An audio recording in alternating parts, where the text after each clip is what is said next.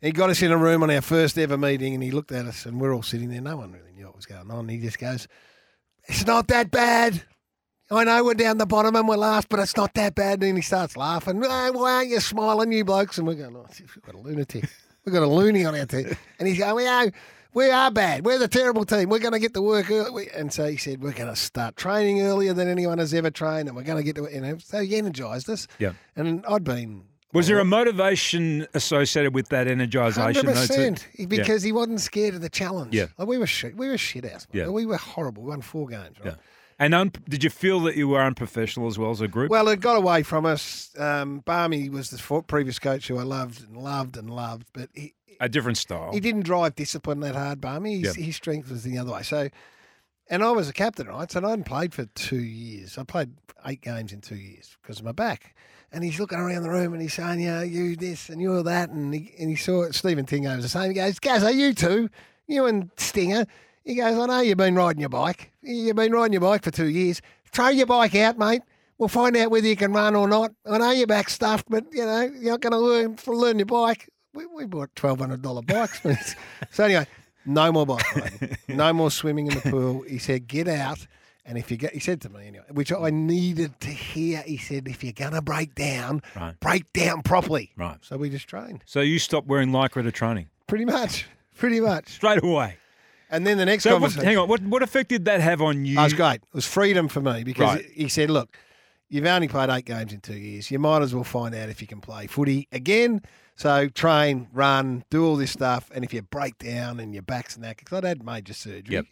So it was great. And I needed to hear it. So I did it and I was training all right and getting through everything. And then I did a calf like about four weeks out for the start of the year.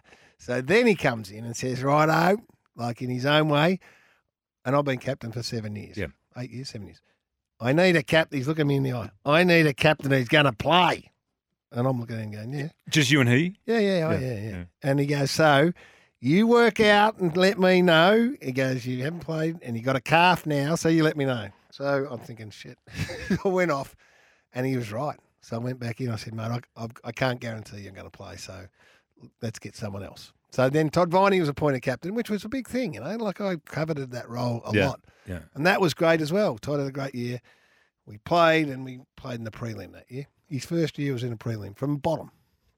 Massive impact. Massive impact. So what what how would you then describe the relationship you had with coach? Because you had a great relationship with Barmy as Yep. coach and captain. Yep. Did you feel that Neale was on your side or not on your side then at that time, the way that he handled you? Now that is a great question.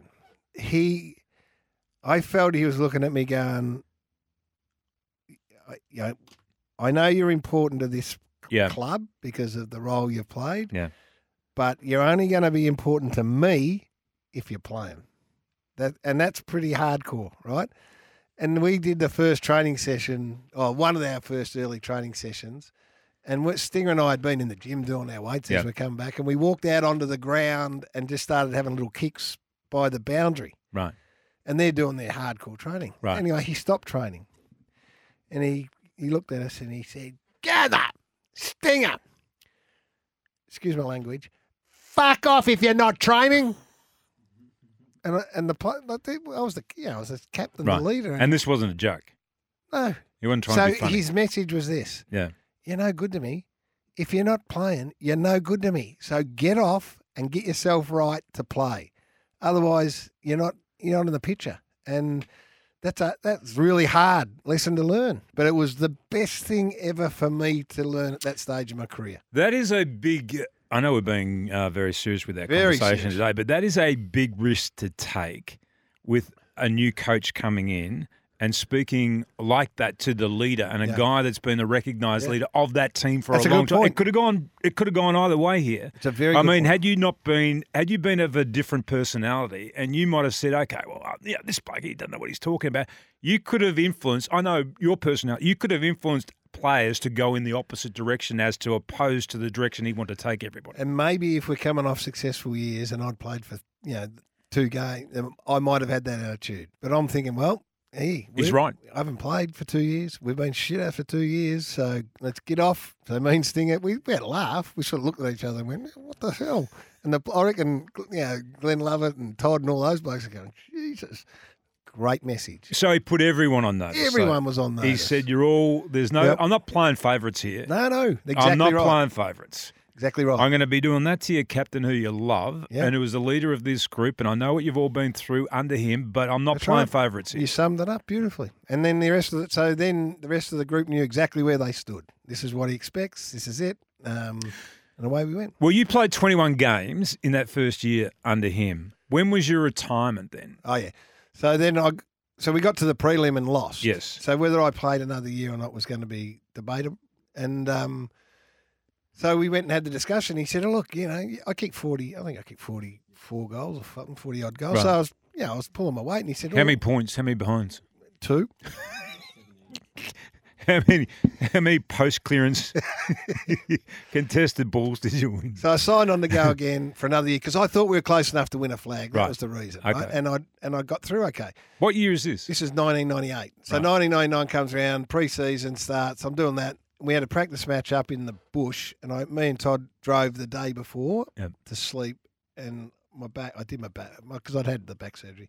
I woke up the morning after my back was gone, pulled out of the practice match, didn't play, couldn't play. Only played two games in the middle of the year, and then retired. And he came. I, I was doing training. I played two games, and I hurt myself again. I was trying to come back again. I did a training run, and I tr- went to pick up the ball, and it was bobbling around. I couldn't pick it up, and you just felt, you felt the whole training slowly slide to a stop, and it felt like everyone just looking at you trying to pick this footy up, right? And I was that embarrassed. Handballed it off and just walked off because I realised I was a, I was um, dragging down training. Okay, but in that moment, did you realise you were done Yep. as a player In that in that moment, I walked off and said, "I'm at the point now where I'm compromising training." When I- I bought a beer on the way home, sat at a footy ground at Bourne Footy Oval, and had the beer and, and got it in my own mind. Walked, drove in, said to my wife at the time, "I'm retiring. That's it. I can't play." And I hadn't hadn't spoken to anyone. Neale rings me because he used to live around the corner. Yeah.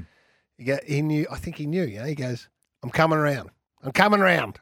So he could go. Did he bring a beer? I don't know if he did, but he came around and we sat at the table. I said, "That's it, mate. We're over." He goes, "Good decision." You didn't try and talk you out no. of it. No.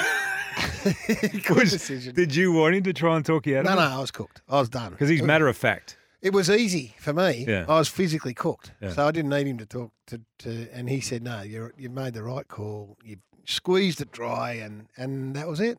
Go." About an hour later, four of my mates turned around, and we did get nicely whacked.